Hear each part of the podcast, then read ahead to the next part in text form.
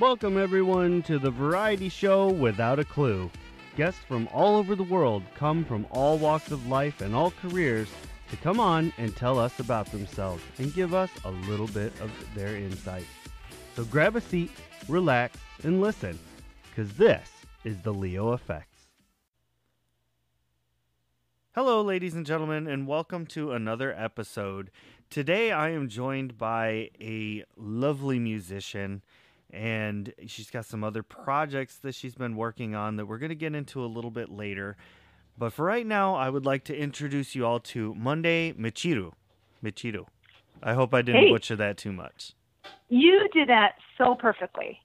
Perfect. Uh, how are you today? I'm doing good, thank you. How are you? I am getting ready for the the cold days ahead in upstate New York. Oh, oh man, listen. I know you're way upstate from me, but still, it's getting cold out here too. So yeah, I hear you. well, make sure to bundle up and, and stay warm. Um, so I've got you on the show because you're you're pretty much the first real musician that I've had, but I'm not going to dwell totally on that. I would definitely like to talk about that. But can Okay. you let the listeners know, you know, what you have put out and and why you're, uh, well, in my opinion, why you're famous? well, I don't know if I'm famous. First of all, if anyone has to explain why they're famous, they're usually not famous. So I'm going to say that I'm not famous. However, I'll just say that there's like a, you know, like I have a little underground, maybe little sprinkling of, of I wouldn't say fame, but of, of followers of people who appreciate what I do. So I'm a singer-songwriter, and I've been recording um, continually since 1991. Um, and yeah, maybe maybe that's that's my my thing. Yeah, Maybe that's my thing. Yeah. maybe that's my thing. Singer songwriter. All right, that's fair. Yeah. Then I can see I'm gonna have to uh I'm gonna have to open up your bio and, and pick and choose what I want to ask you out of there. That's how this is gonna go, go. is it? well, I mean, I am a singer songwriter. That's that's really my my main thing, and and I've done other things, uh, you know, to to uh, accentuate the career, if you will. But the main core of what I do is I'm a singer songwriter. right. And Yeah. so do you what kind of music do you you sing? Um, so I sort of uh, come up with, I guess, my own little style according to other people. You know, you never, uh, as you know, as a person doing it, you never really sort of identify like I'm doing this. Uh, at least I don't, anyway. But Mhm. other people have said, oh, you know, you've got like a certain thing which is sort of jazz but not jazz, and it's soul but not soul, and it's Brazilian but not Brazilian, and it's you know, so it's sort of a mishmash, and I just sort of like, you know, the, there's the the phrase of being a, a, gender fluid. I'm genre fluid. There you go. There you go. it's- Hey. Your genre is Monday. There you go. Thank you very much. Yes. So let- let's talk about that a little bit, if we could. I kind of want to touch on that because I, you know, I was, I wondered about it, and in your bio talks about it a little bit, but I, I want everybody to hear it straight from your mouth. So your name is, is a amalgamation, from what I can see. It's Yeah. it's Monday Michiru uh, Mariano, right? yeah. Yes. So so you've got three different things going on here. Where where did that come about, or how'd that come about? So my mother is Japanese. Um, her name is Toshiko Akiyoshi. And in 1956, she came from Japan to America, uh, Boston specifically, um, to be the first Japanese, not just woman, but just first Japanese uh, to attend the Berklee School of Music, um, which, as we all know, is now the jazz sort of mecca Yeah. you know, uh, education place. Um, so she was the first person. And in 1956, they just decided that they wanted to, they as in Berklee, wanted to do like um, a thing where they invited uh, students who were probably already professional in their own countries, but from all over the world to come and study jazz in the homeland in America and in Berklee.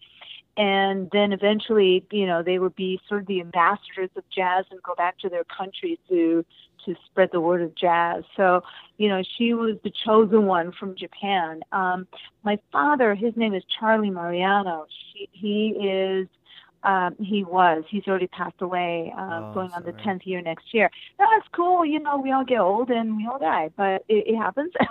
Anyhow, he um, he actually was one of the founders of the Schillinger House in Boston, which was essentially a bunch of musicians, jazz musicians, who wanted to come up with like sort of a uh, a school of of improv. You know, like let's teach the young ones how to improv. You know, and, and let them learn what jazz is about. And that morphed into what became Berklee. So, in essence, you could say that he's one of the founders of Berklee.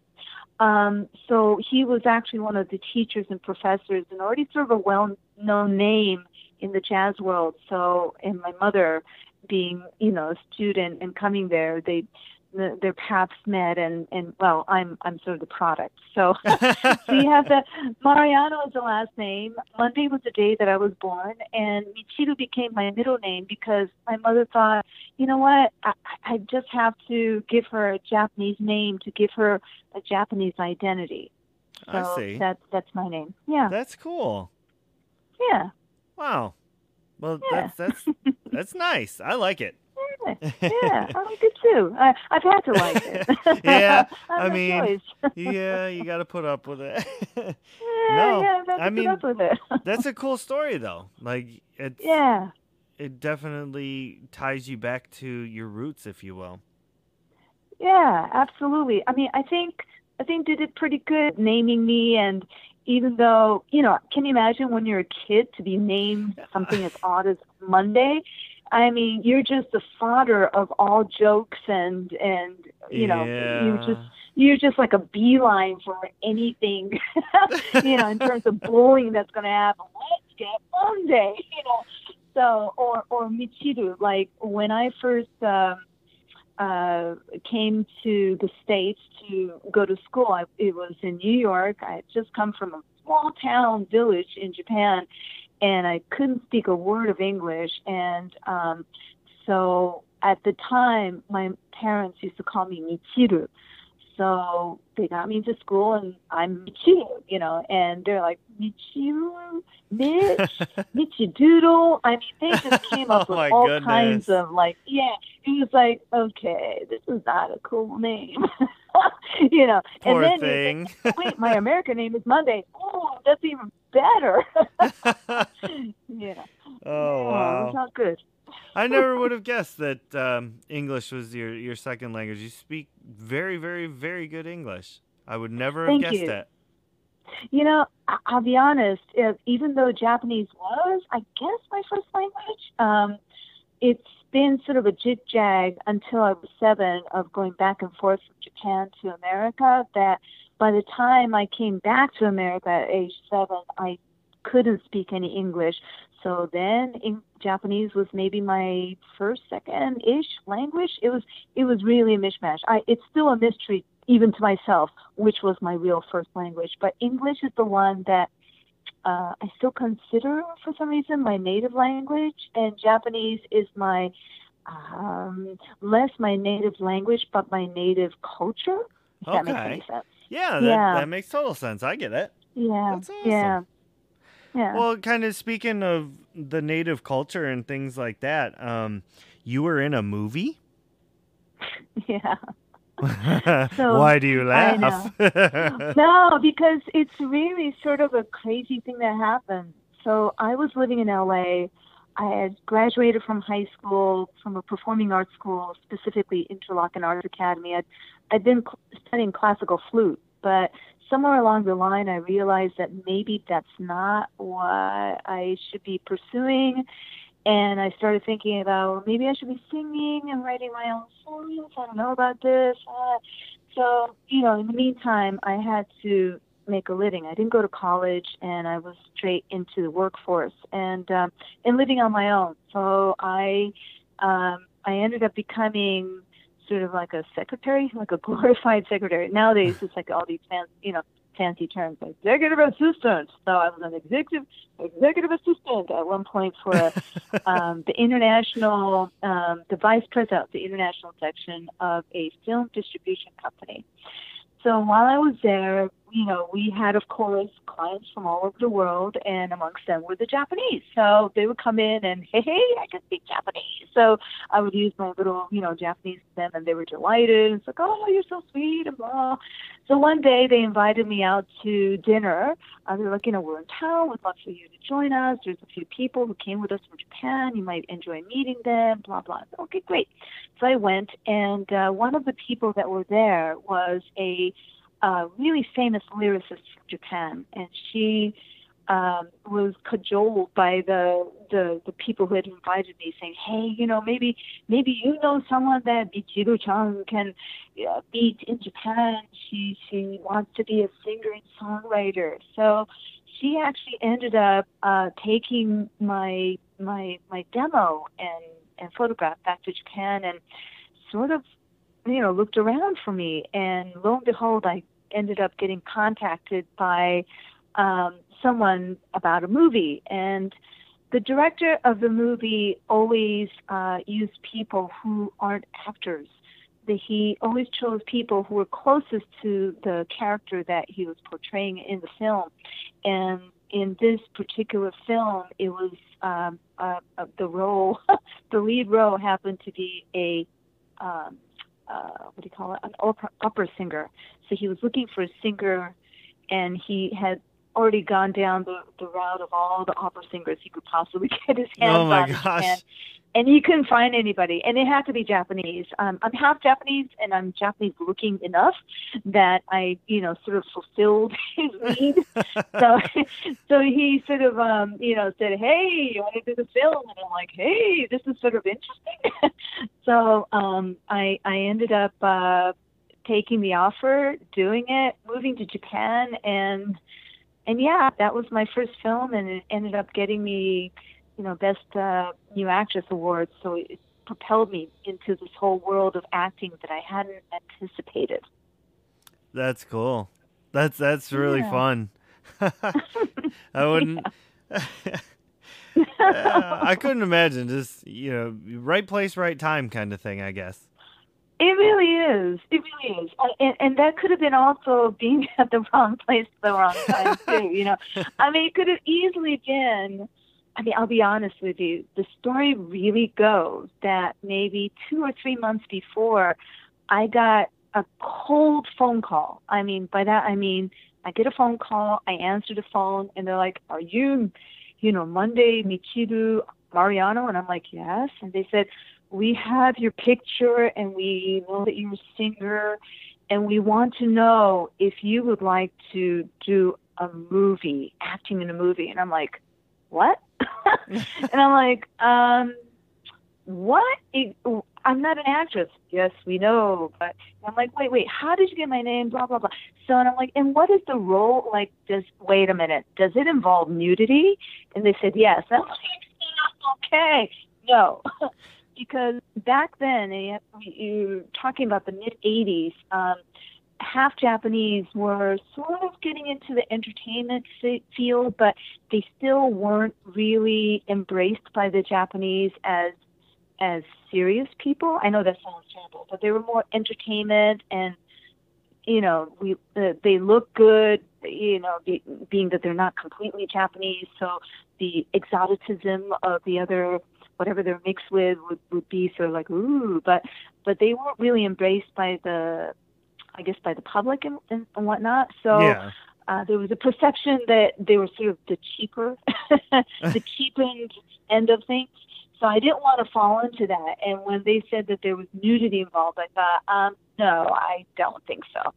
So by the time that I had con, you know, the contact with this lyric, a and she went back, and then I got the phone call. Uh, and you know, and, it, and then it sounded a little bit more serious. I'm like, you know, I feel like I've gotten this phone call before. Did you guys contact me before? And They said yes, and I'm like, wait, but I there's nudity involved. And they said, no, no, no. It's there is nudity involved, but it's sort of part of the storyline, and it's not like it's a porn film or it's like this, you know, like you know, racy R-rated art film. It's actually there's there's a reason for this. So when I went to Japan to audition for the part, and I met the director and I saw the seriousness of what he does. And I, I and I insisted I, I've got to see his former films because I don't know him. And so they showed me a few of his films, and I left the the screening room in tears because what he made was so beautiful that I thought, oh, I now get it, and I really want to be a part of this. Even though I don't know if I can act, even though I'm not an actor, I have to be a part of this. What he makes is so artful and so the integrity was there. So, so yeah, that that's when I realized that I had to do it. That's cool. Yeah.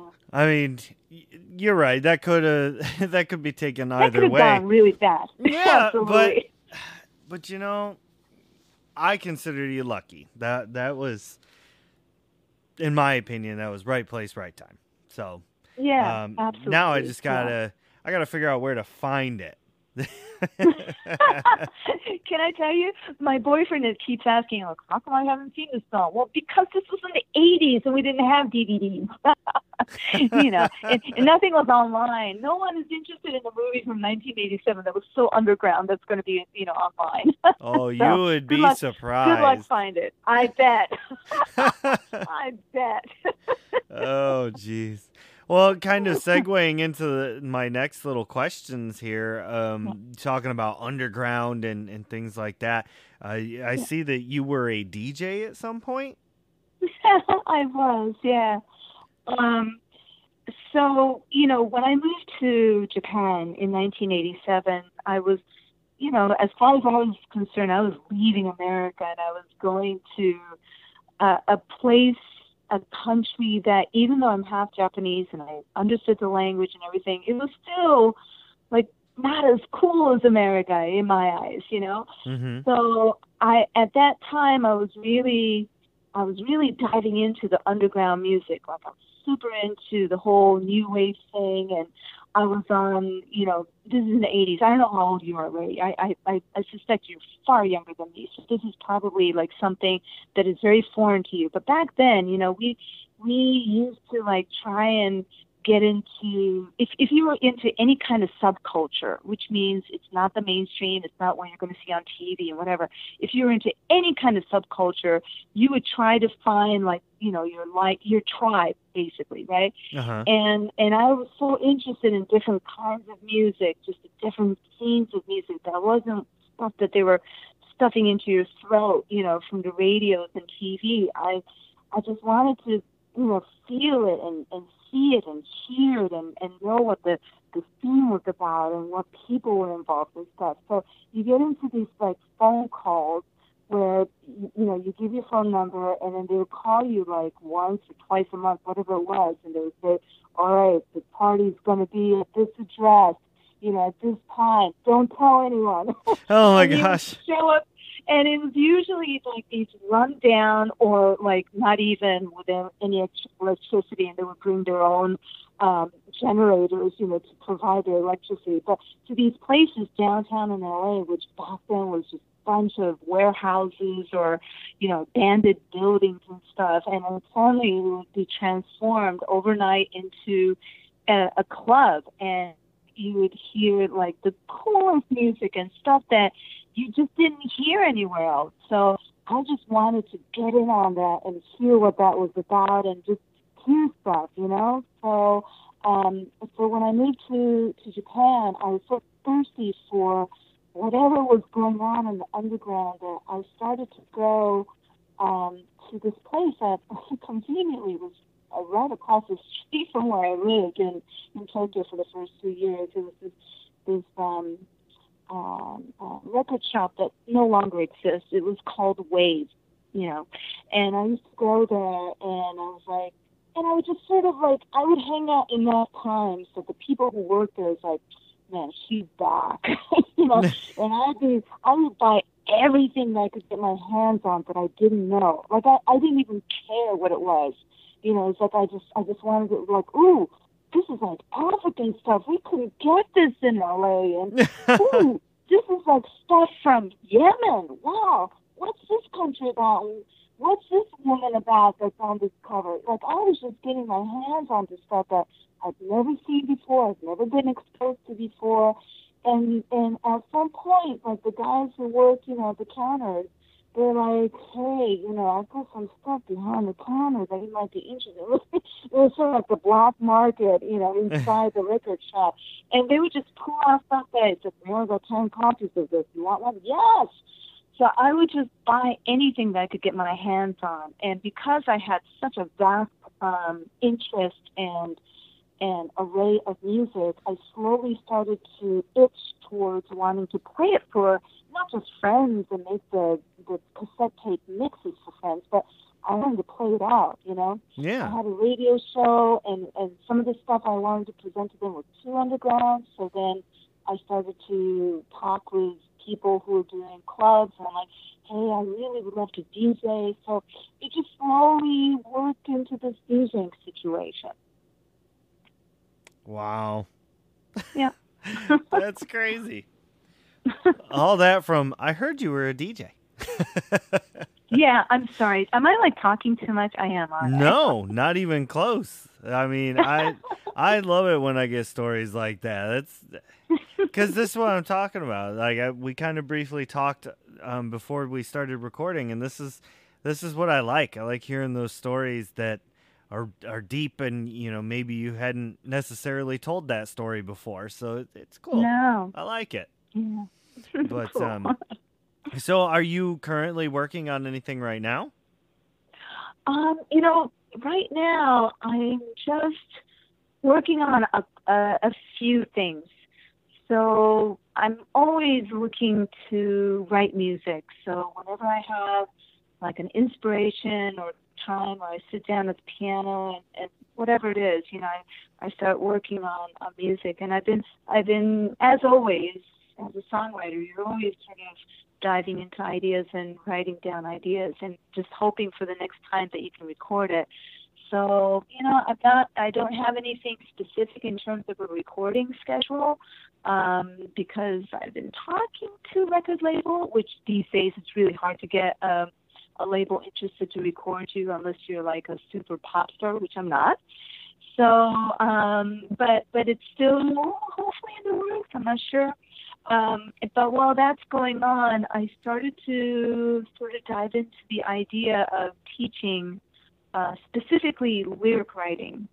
Oh. So I, yeah, um, you know, it's interesting to me. A few years ago, when I started to think about okay what else can i do aside from singing and you know the touring so all, all of that's wonderful but i really want to sort of get into to teaching and to nurture the next generation you know once you get to a certain age you you want to get to that point where you're able to hopefully try and pass on some of what you've learned in your experience and and nurture the next generation and um and I've been sort of itching for that opportunity. And I've done little, little like you know artist development stuff with young singers in Japan and and stuff like that. But I just felt like there's something more that I can be giving. What is it? So I realized, you know, looking into university uh, and conservatory programs for music specific to the kind of music I do, you know, or even jazz, whatever, that they don't really have, uh, for example, songwriting uh, from the perspective of, of, a singer, and for that matter, they don't have anything like when it comes to lyric writing. And mm-hmm. lyric writing is something that's very, it's in a way specific. It's not poetry. It's not, you know, writing that's typical, creative writing that's typical, but it's also like has no rules, but there's like a lot of wrongs that you shouldn't be doing, sort of thing.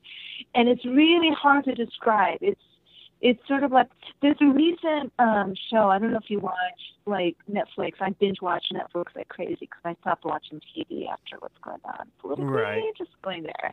And yeah, so I do a lot of all binge watching. And one of the ones I recently saw and I just loved was Rhythm and Flow. Do you know it? Yep, yep. I know that one.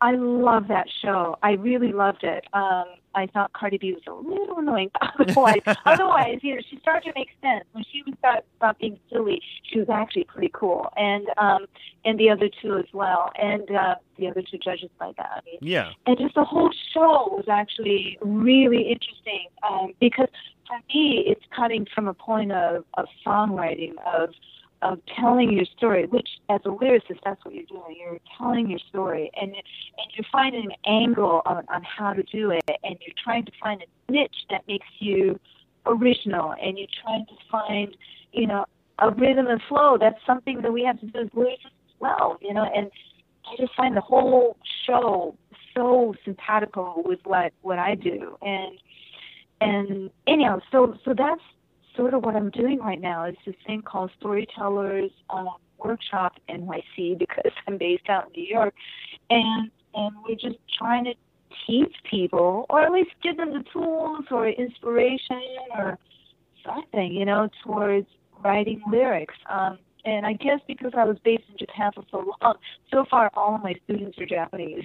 Oh. so that's sort of fun. Yeah, it's like okay, and how good is your English? And some of them it's great, and some of them it's not so good. And and and you know, there's there's that added hump uh, of uh, handicap that I got to overcome. But but it's all good. You know, it's it's something that I really love um, to nurture because it's the thing I learned long ago is that when you start to teach or start to try and explain things to people, you have to dissect, analyze, and understand what it is that you're doing in order to be able to explain it to other people. So I learn a lot in the process. Nice. That's Yeah. cool. That's, it's Yeah. good to continue learning. Never stop learning, right? Yeah, absolutely. The continuum. Yeah. Absolutely. Yeah. So um, we're drawing up to the end of the show, if you can believe it or not. Um, so I would like, if you would, and you can say no, I'd rather not do that. But um, if you would, can you tell people where to kind of find you, to connect with you, maybe hear your uh, music or anything like that? Okay, yeah, sure. Well, I just revamped my website. Yay! Cool. So you can find me on www.monday, spelled like the day, and then Michiru, M-I-C-H-I-R-U dot com.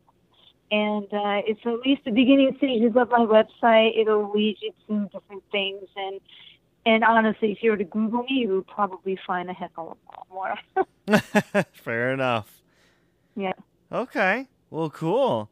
Um, I just want to say thank you so much, Monday, for coming on the show. We we've been trying to do this for a while, had some hiccups with scheduling, but I'm glad that it finally happened. Thank you so much, Ray. You're a joy. I love I love hearing your voice. You're such a nice and sweet person. Thanks so Aw, much. thank you. I appreciate that. And good guests make for good interviews. That's how it goes. I'm only as good as my guests. So Ah, thank you again very much. Thank you.